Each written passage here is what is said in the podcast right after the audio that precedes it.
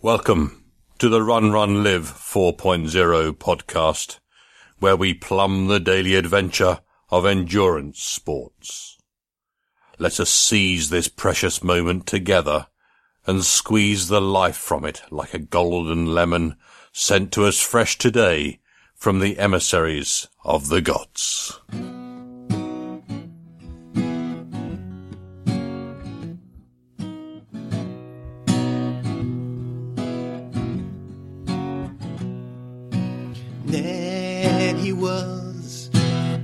Terribly happy guy.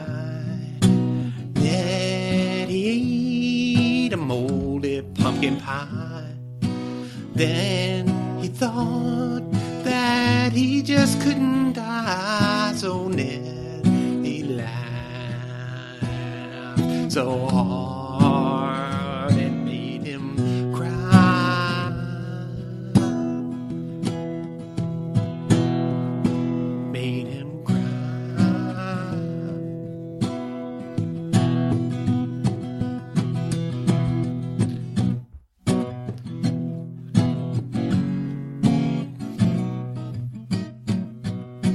Hello, my friends, and welcome to the Run Run Live podcast, episode 4 400.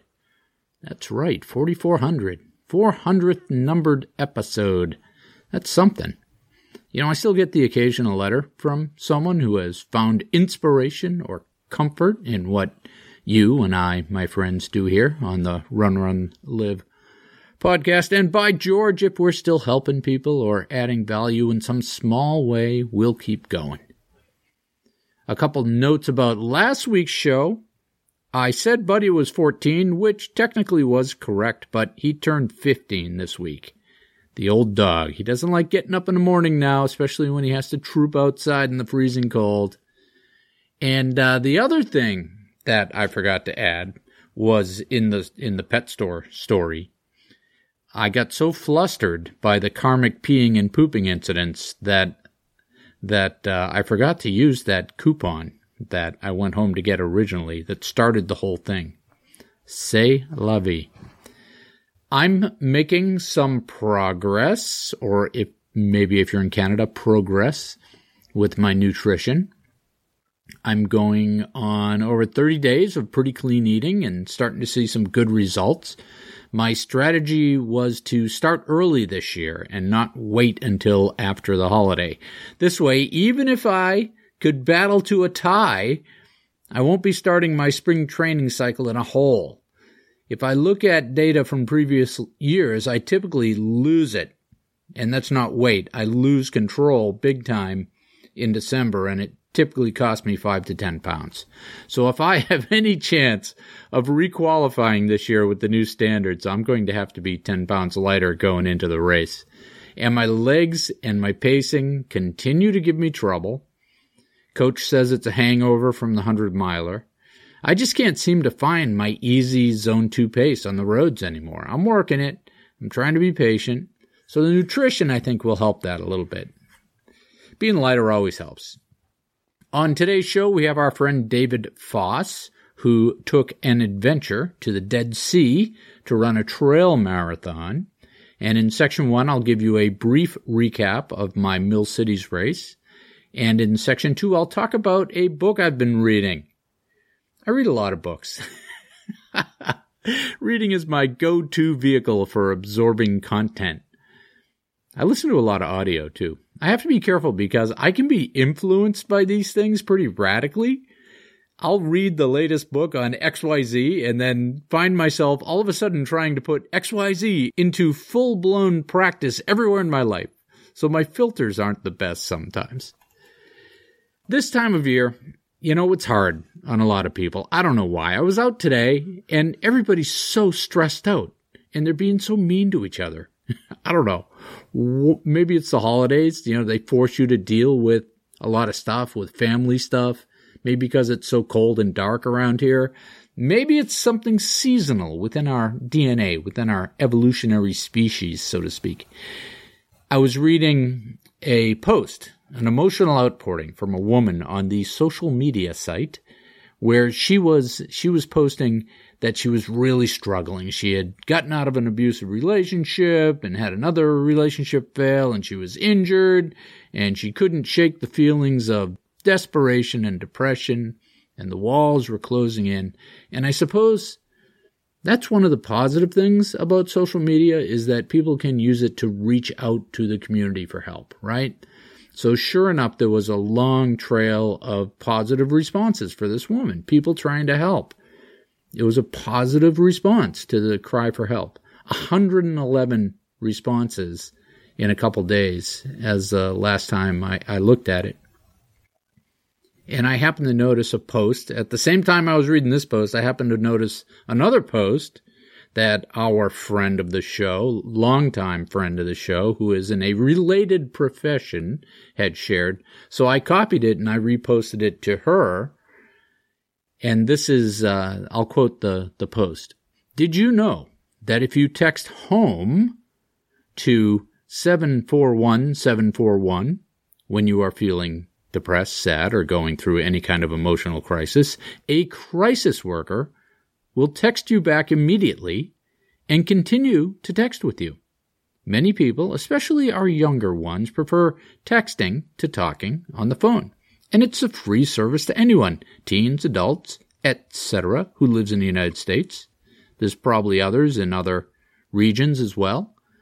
Remember, depression is real, and you're not alone. So that is my, uh, that's what I reposted. 741741. Text home. I have not tried it, but I trust Greg, and it's in the show notes if you need it. I also responded to this lady that basically we're all basket cases. Some of us just hide it better, and she should just keep running. Because running running fixes all that, right? because on social media, people only share their perfect worlds, right? With their perfect relationships and their perfect children and their perfect race times. So life is not like Facebook. Life is rusty and lumpy. So don't get caught comparing yourself to someone else's best day ever. On with the show. It is when we learn to leave our comfort zone that we find ourselves communing with our inner strength.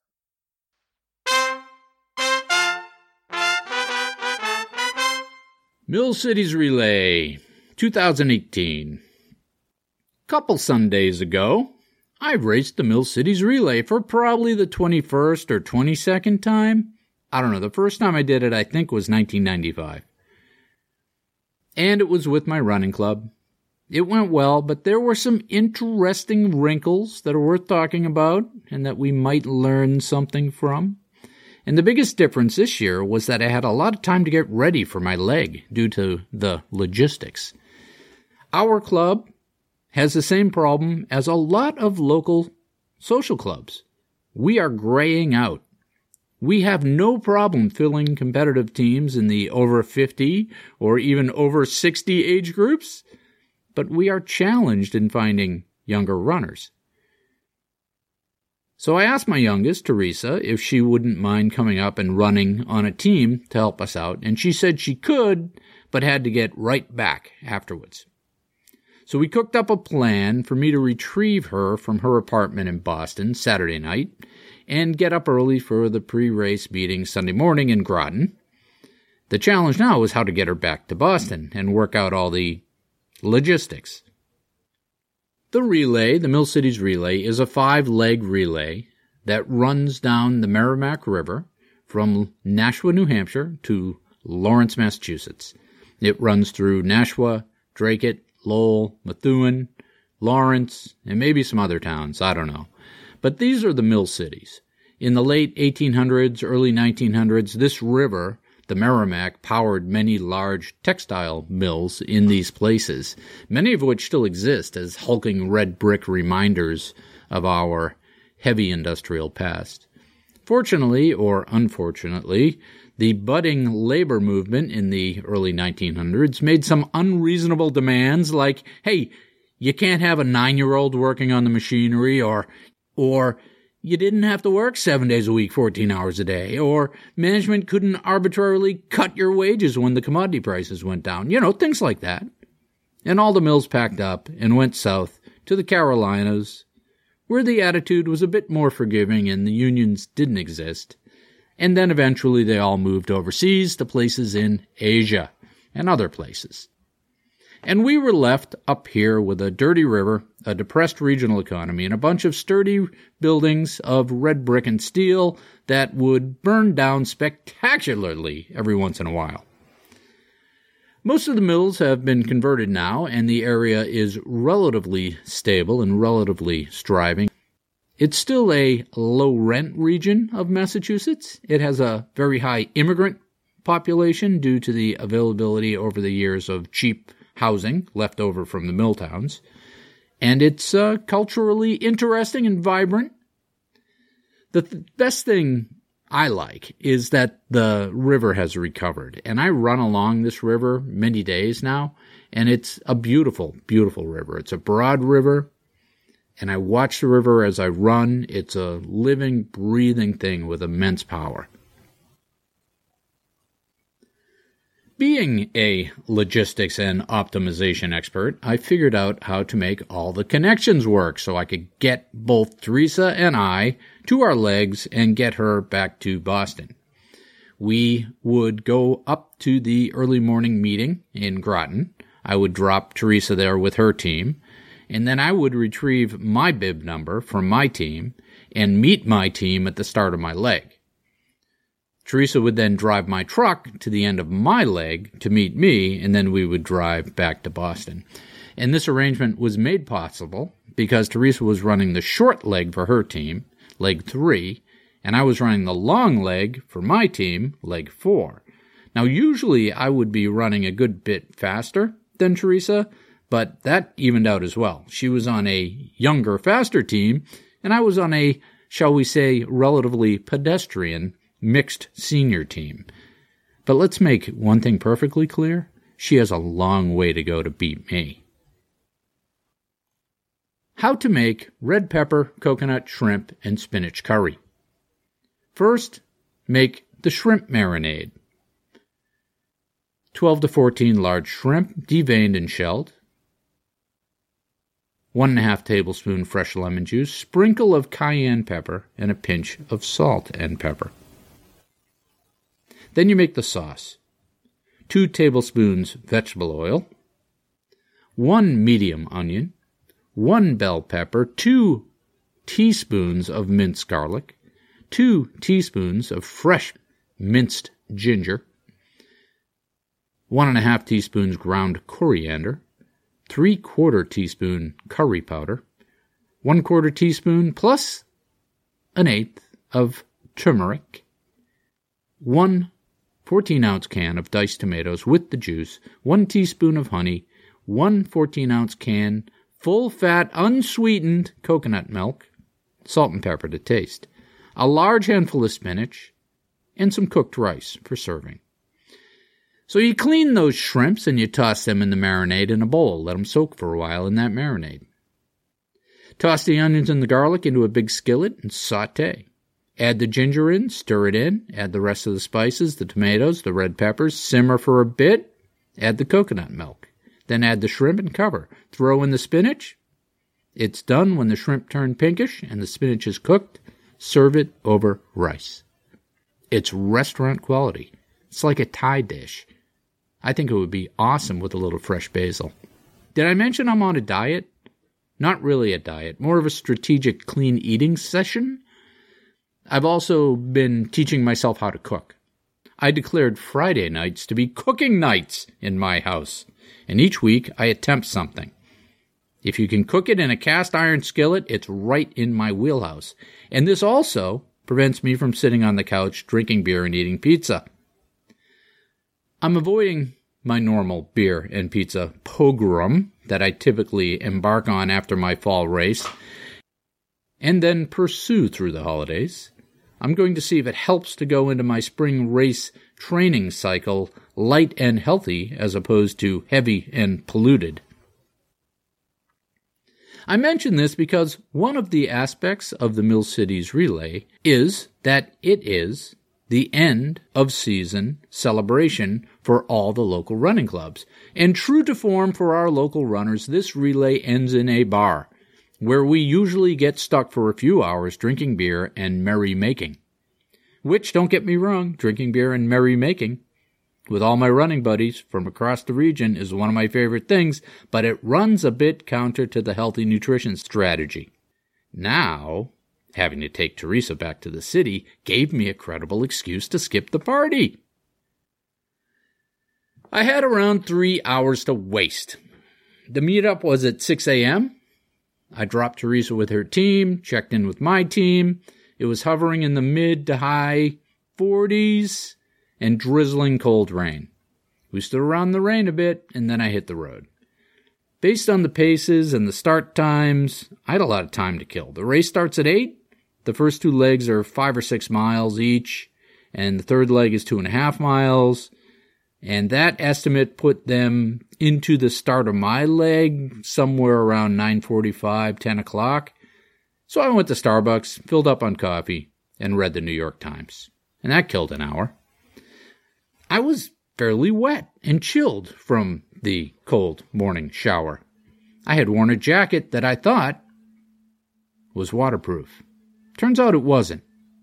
My race gear was dry, but my standing around gear was wet, and it was still raining, and, and it was cold. So I ran across the street to Walmart and picked up a $12 sweatshirt, some warm socks, and a $2 fleece blanket for after the race. Eventually, I made my way over to the transition zone, trading texts with Teresa and trading texts with my team to make sure everything was still synchronized. And usually, this is a hard leg to race because you get slammed into it cold. If you're in the car with your team, you just don't have much time. You launch your 2.5 mile runner, collect your leg two runner, and then drive to the transition area. It doesn't take long to run two and a half miles, so you're always in a rush to make the handoff. No time to warm up or stretch or anything. You jump out of the car, you hit the river trail, and you hope to warm up somewhere along the way on your nine and a half mile leg four jaunt. Not this year. I was able to get a parking space right in the transition. I was able to use the porta potties as many times as I liked and I was able to run a nice 20 minute warm up. It was still pouring rain as I suited up and got my final race kit on. People were, were having Boston flashbacks, but it, it wasn't as cold or anywhere as near as windy as Boston. Just a steady cold rain, a lot of deep puddles on the course. Teresa finished as I was just getting ready for my runner to come in. So we made the exchange and she began her adventure of trying to drive my truck, which is a standard, out to the next transition point. I call that my millennial theft prevention device, the standard transmission. My runner came in in a few minutes and I started my own adventure of pounding out nine and a half miles in the rain. And my legs have been cooked since, yeah, October. I just can't hold the tempo paces or the race paces that I could hold this time last year. Something happened. After the 100 miler, I felt great. My threshold test showed that I had great aerobic capacity. Then I threw in some speed work for Bay State, and apparently that must have pushed me over the edge into some overtrained state, and I lost my legs. And I've been fighting to get them back ever since. For this race, I was deploying the same strategy that I used in the Thanksgiving 5K. Just go out, run hard, take what the race gave me, and not worry about it. True to form, it hurt. Even with the good warm up, my legs were dead. So I just ran to that edge and tried to stay on it. And I practiced a fair amount of form skills and pacing mantras. Uh, the good news was that because I was on a slower team, even as I was struggling, I passed over 20 runners on my leg. It felt like I was running with cement shoes, but I came in around a 747 per mile, which is pretty slow for me, but I'll take it. I beat the 11 a.m. cutoff for the sunshine start, and so that's where, for the last leg, if your runner doesn't show up by 11 o'clock, they send everyone anyhow. They just send whoever's left. So I felt like I worked hard. I was sore the next day, happy enough to still be out there and still getting to both the start and the finish line successfully, but I do hope I come out of this current ditch by Boston. And that's why I'm trying to get the nutrition right to see if it helps my recovery. Teresa found me. I threw on my dry $12 hoodie and we trekked back into the city to drop her off. And it was a successfully executed day. And now for today's featured interview.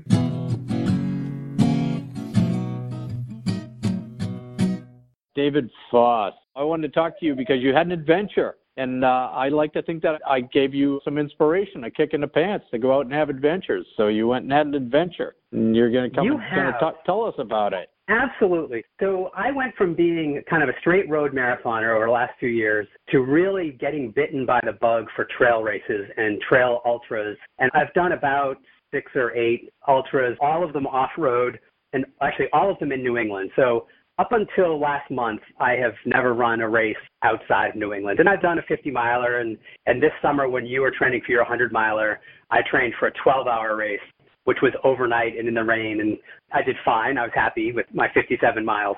But I realized that the coolest part of that was getting outside of my comfort zone and kind of seeing what I could do when the sun wasn't shining or when the weather was bad and I was at my limits. And a bunch of people have been talking about doing interesting races and uh Zen Runner and his daughter are doing an ultra out in Zion that I found inspiring and I thought your 100 miler in the greater Cleveland metropolitan area was inspiring. And so I took the opportunity and found a trail marathon in Israel. And so the, the last Friday of November, I went over to Israel, flew over for a week, did a bunch of touristy things, and ran a trail marathon in the Negev Desert, which is in southern Israel, kind of squeezed in, pinched between Jordan to the east and Egypt to the west, right on the coast of the Red Sea.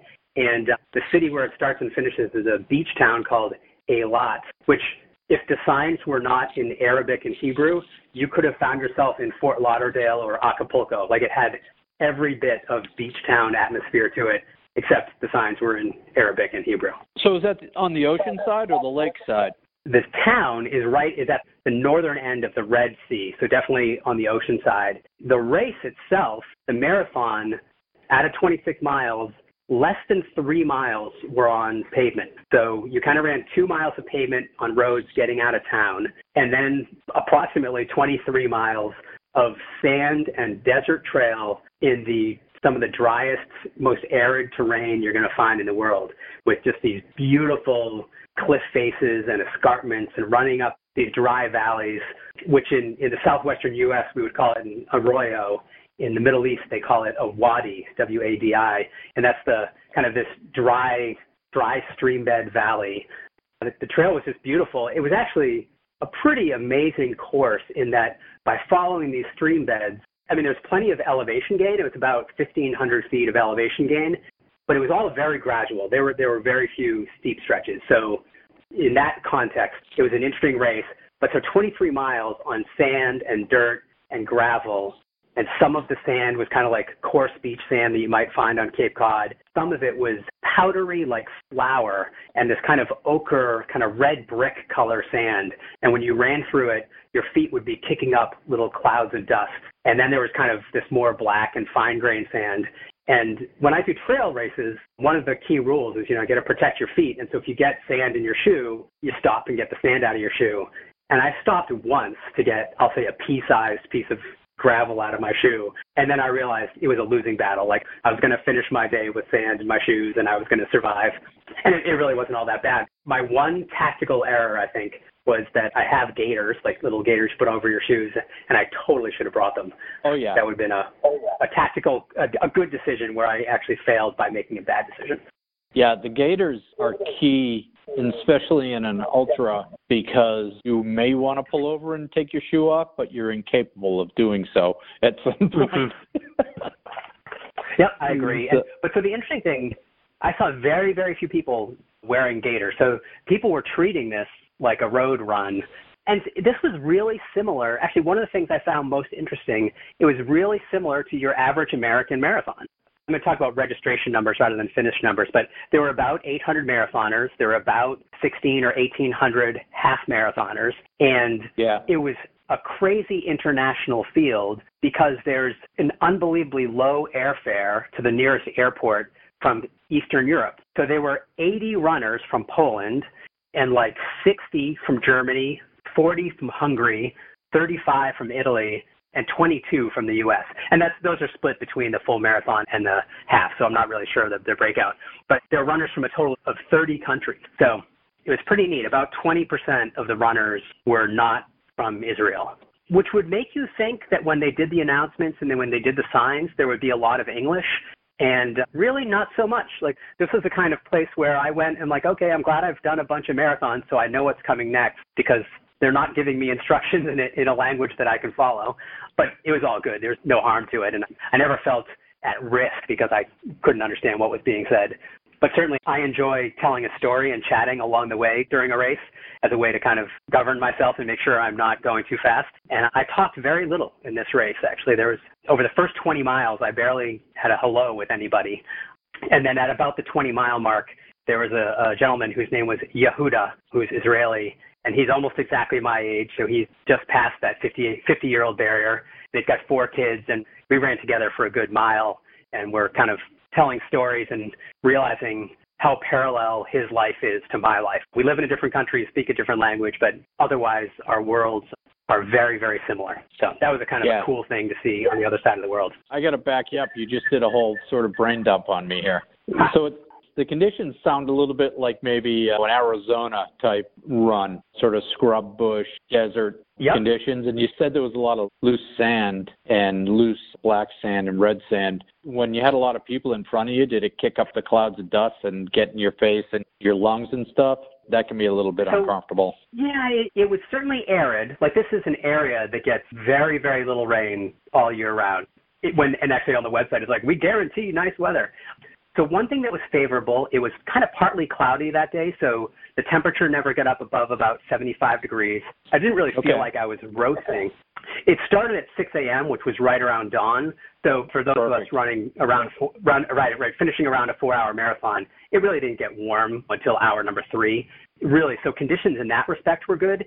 The fine powdery sand, like the really flour-like sand, I guess I wasn't in a crowd when I encountered that, so it wasn't like other people were picking up dust. But one thing I did find is that it really was like running on the beach. So when you're at the beach and there's kind of the hard packed area that's kind of, you know, been recently dampened by the incoming and outgoing tide.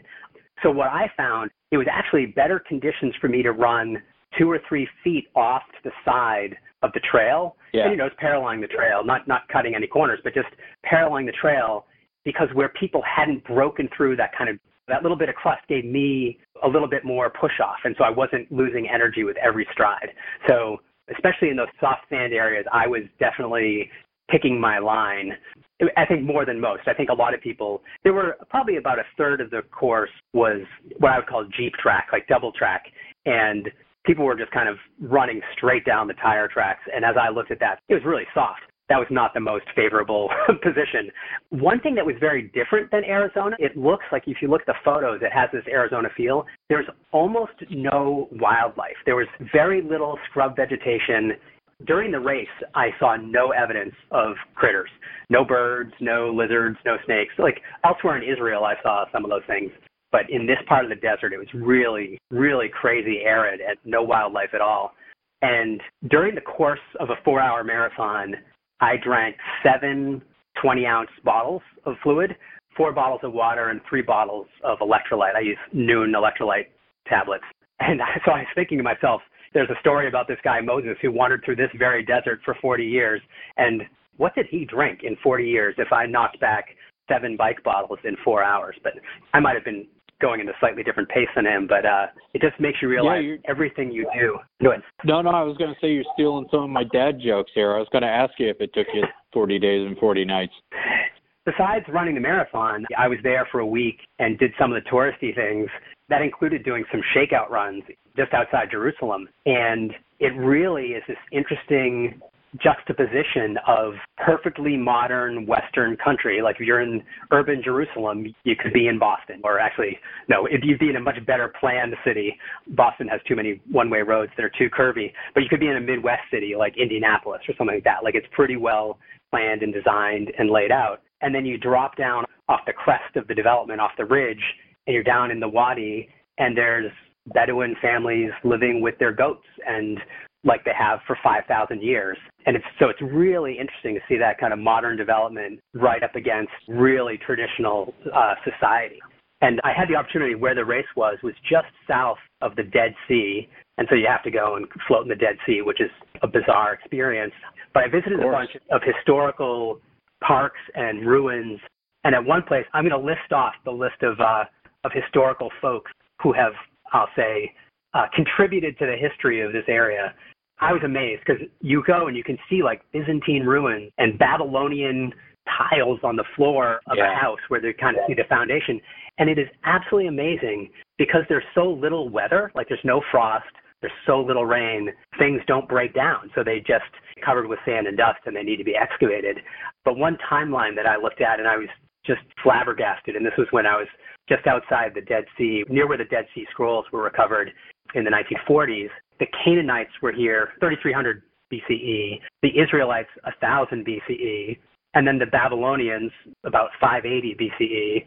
Then the Persians came through 550, the Greeks came through 330 BCE, the Romans had their peak around 63 BCE. So you've got like eight cultures that have all been through this neck of the wood and kind of placing their flag in the ground. And that's before the last 2,000 years. And then the Byzantines came through, Muslims, the Christian Crusaders were around 1099.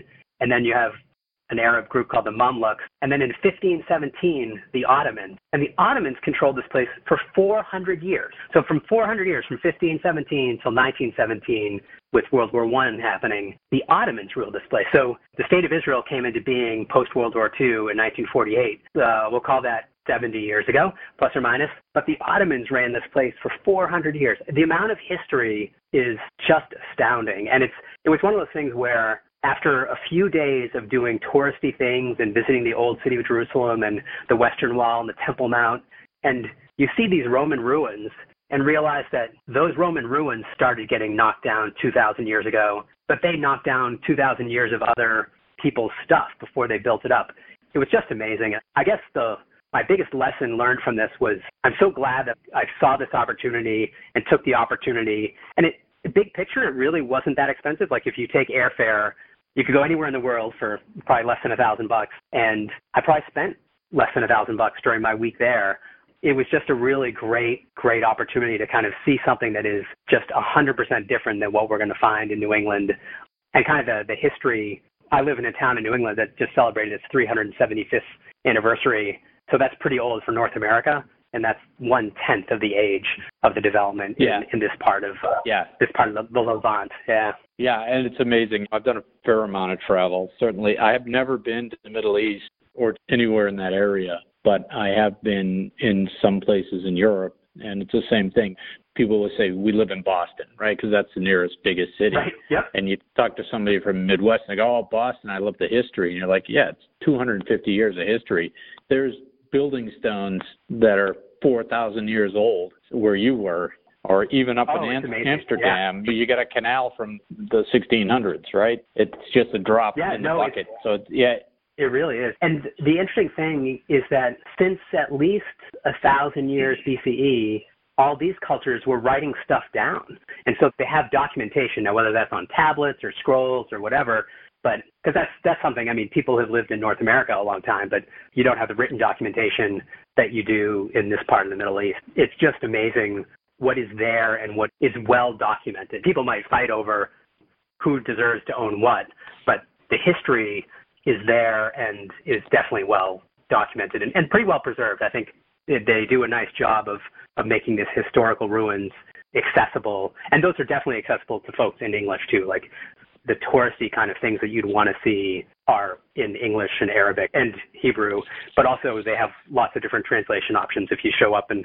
look for a, a pamphlet, they'll give you the language that you need. Yeah. So when you were in the race, was there anything on course that you could uh, see? Did you get any good vistas or archaeological yeah, stuff? Yeah, so so nothing archaeological, but I did bring my camera and I did I don't want to say I stopped to take photos, but I certainly took a few walk breaks. So where the race is at the very southern end of Israel it's part of the, and I'm going to slip into my geologist mode for a moment. So the, the geology is primarily sandstones, and the textures of the slopes and the hillsides look very much like the Grand Canyon. I guess I would say one side of the Grand Canyon. Imagine you're just kind of up against one side. But the sun rose over the East Jordan Rift, which so the country of Jordan and the city of Aqaba, which is the port city right on the Red Sea, and the sun rose over that, and it was the most spectacular, like corpuscular rays poking through the clouds. It had this verging on religious experience, and I'm not a particularly theological person, but it was just spectacular, really beautiful. And then the, the mountains that we ran up into had a good mix of terrain, and so you'd see these beautiful black bands and kind of reddish and gray bands and each time like running in these these valleys, these stream valleys up into the mountain. So you just had beautiful vistas. But when you're in the flat looking into the mountains, there's nothing for scale. So there's no city, there's no buildings, not even trees. Like there's a bunch of like kind of these scrubby things that are about six or eight feet tall. So you can look across and be looking like 20 miles horizontally across a flat because there's just nothing between you and the mountain and the air is so dry. There's no haze and no obstructions. So the scenery was really beautiful. And in that context, it was very similar to going out to the Arizona desert. With one giant exception, there are no cactus. So I didn't see a single cactus while I was out in the actual wilds of the desert.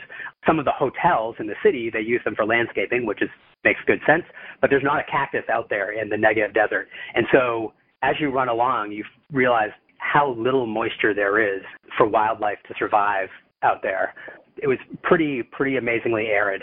Um, but so anyway, I guess from a vista perspective, I had some beautiful vistas looking both east towards Jordan and then kind of west towards the mountains that were kind of the boundary between Egypt and Israel. Pretty amazing so, views, so, um, but nothing there. So, David, you're saying the only bushes were uh, burning bushes? Practically, yeah. No, they're like these scrub things that are. I guess if I had to pick something, it kind of looks like a Joshua tree in California, that type of growth with kind of a really thick, scrabbly trunk, but very low and very, very coarse. Where they were, you're not running through those. They're definitely drought resistant. so, talk a little bit about your kind of introverted scientist type in your career, right? How did you decide, you know what, I got to do this, I got to take this adventure? And what would you tell other people that are sort of in the same place? Yeah, so I guess I will not disagree about being a scientist. The people who know me will not say that I'm, in, I'm an introvert. I'm certainly not shy about kind of being in front of folks. But yeah, so my day job is doing kind of what I'll call brownfield redevelopment, kind of cleaning up commercial and industrial contaminated properties and helping people redevelop them. So I spend a lot of my time at my desk in my home office and helping people redevelop properties in New England. So I guess one factor is my mom lives in Israel and she retired there 12 years ago. So so that was the instigation for where how I picked this specific location. And since I, she'd never seen me run a race of any type, so it was kind of a, a nice thing to be able to share that experience with her and having her at the finish line. She's a little more theological than I am, I'll say. And uh, one funny thing that happened right after I finished, she's like, "Oh my gosh," you know, and I it was just under four hours. It was kind of, I'll say, a comfortable marathon. I I wasn't pushing my pace. I was just making sure I was happily enjoying everything I could see. And uh, she said, "Oh my gosh, it's a miracle! You finished the marathon." And she's this stout little 75-year-old Dutch lady. And I said, "If you had finished the marathon, that would be a miracle. Me finishing the marathon is par for the course. I've been training for this for years." But so I guess my instigation was that I wanted to do something different. I've done a bunch of trail runs in New England. I want to do something different and I felt like a little bit of that carpe diem. I'm going to have a birthday that ends in a zero next year. And I wanted to say, you know what? Let's go and see different things. Unfortunately, the Boston, the BAA decided to uh, take away the five minutes I was going to get back in my qualifying time. So my ease of requalifying for Boston just disappeared. So I figured I should go do some interesting things and take advantage of it. And whether that means traveling to visit friends in other parts of the United States and, and run races elsewhere, so basically, I knew I wanted to go and see something different. Going and visiting my mom while while she's in Israel and taking advantage of it while she's well and able to do all the touristy things that we wanted to do was great, and that was a good motivation. But I have to admit, I picked the timing because there was this race, and there's also a marathon in Jerusalem. But I felt like running a marathon in a city in the middle of the Middle East. I can run in a city anywhere. I can run in Boston. I can run in Hartford. I can run in Providence. And I felt like this was something that was totally different and it was absolutely worth it. Like the experience of seeing something so unique and so different. And frankly, once you're at the halfway point, once you're 13 miles into this marathon, with only 800 runners doing the full marathon, I was nowhere near people. Like I had plenty of space to myself. Yeah. And so this you is, alone. you know, yeah. oh yeah, yeah. There's, there, I mean, because of how this ran in the mountains, there is no fan support, and we didn't expect any, so it was not a big deal. They had the appropriate number of water stations. That was perfectly fine. But this was very much a solitary experience. But the other interesting thing is with the half marathon, they started that an hour and a half after they started the marathon.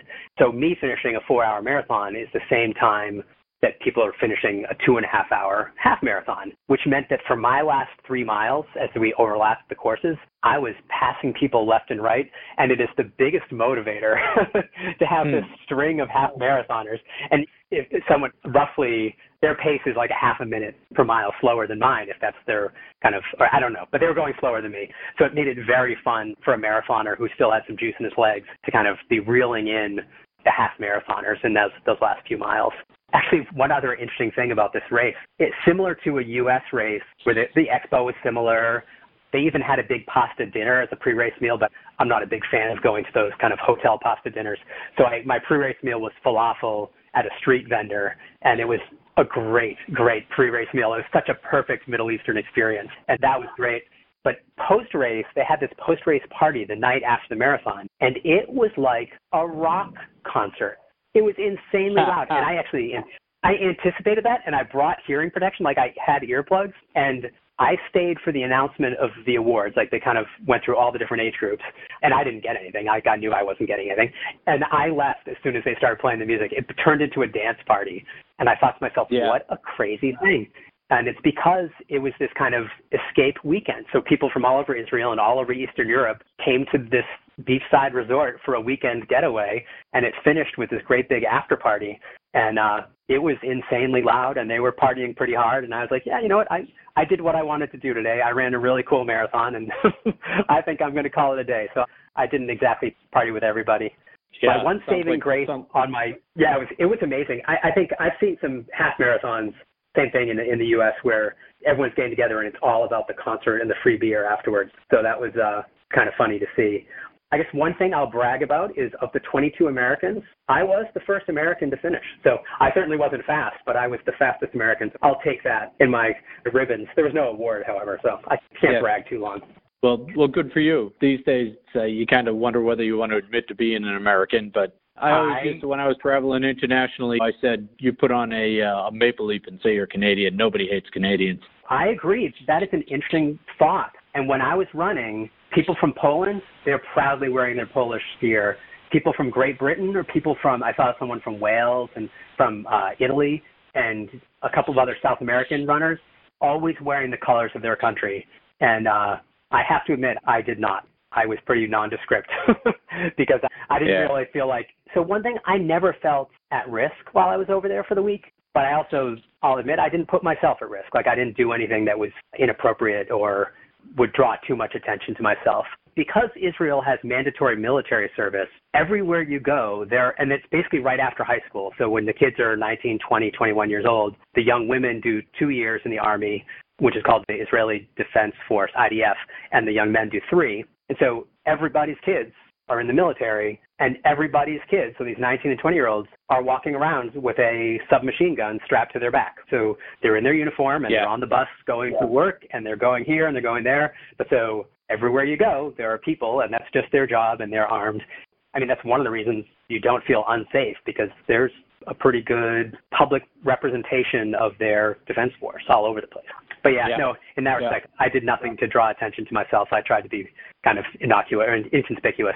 Well, that's great. Sounds like you had a good adventure. Let's head towards the exit here.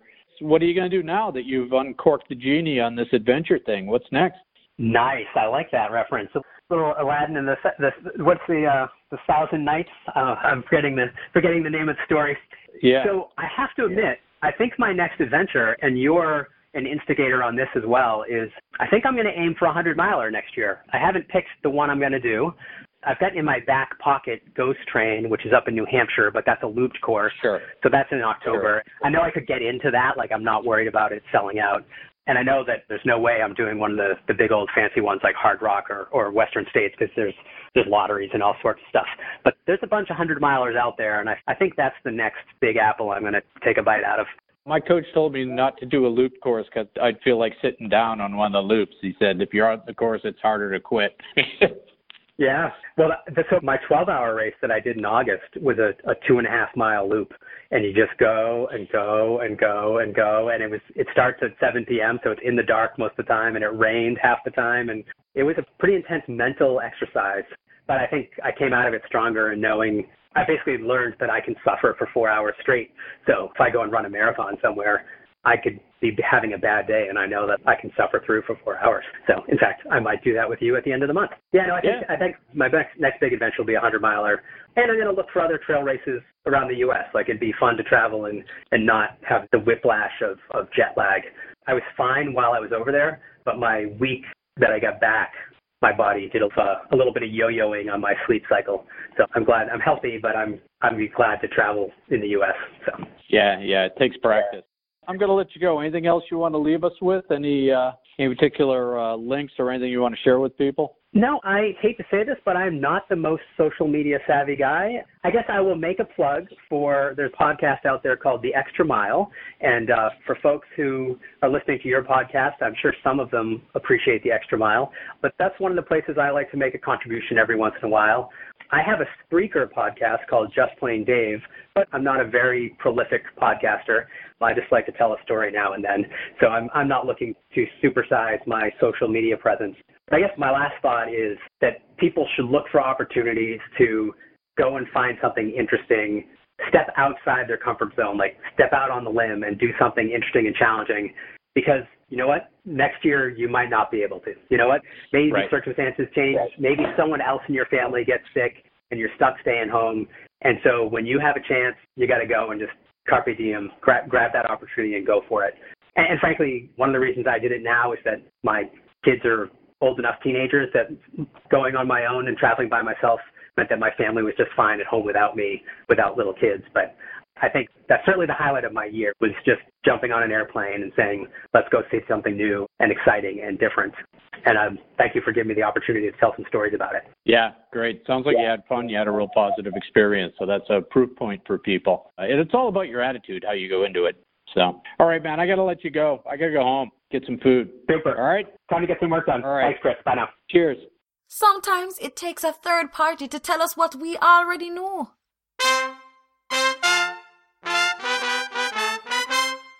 You can handle it. Fear and the mind shift. So I read a book recently. I know, I know, it seems like I'm always talking about a book I have recently read. It's true.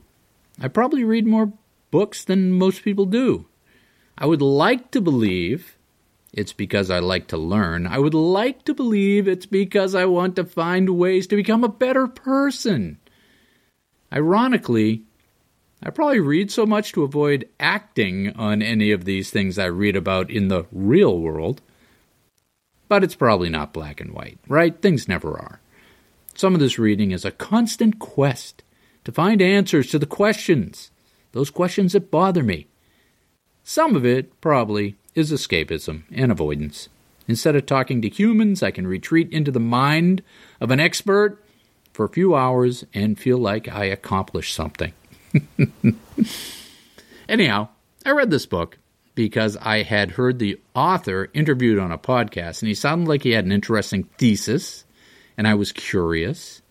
The author was Dr. Robert Glover, and the book was No More Mr. Nice Guy.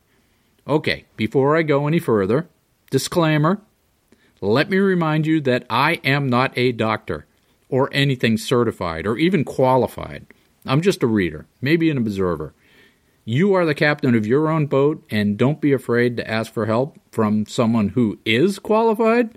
And by the way, that's one of the traits of nice guys is they don't like to ask for help.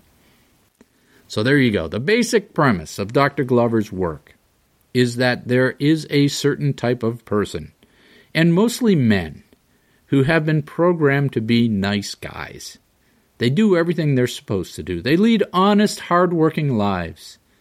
But they fail to live up to their potential and they fail to get what they want out of life. It's a short read and easy to digest. Some of it edges up a little uncomfortably against misogyny and conspiracy, which is thin ice to tread on, especially these days, but I don't think that was Dr. Glover's intent.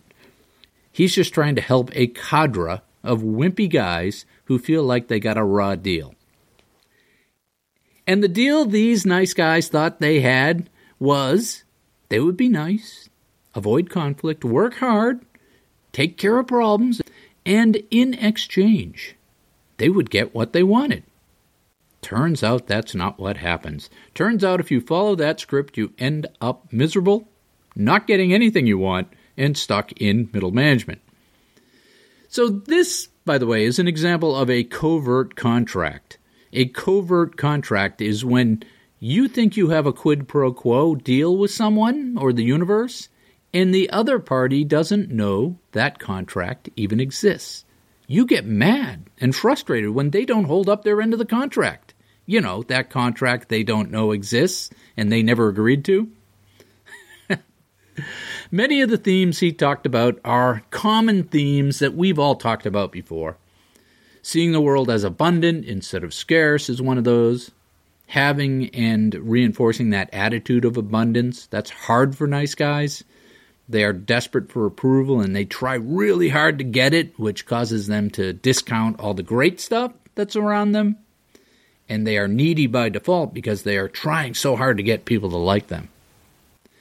Dr. Glover has a unique take, or at least an additive take, on how to deal with fear, which is what I want to talk about here.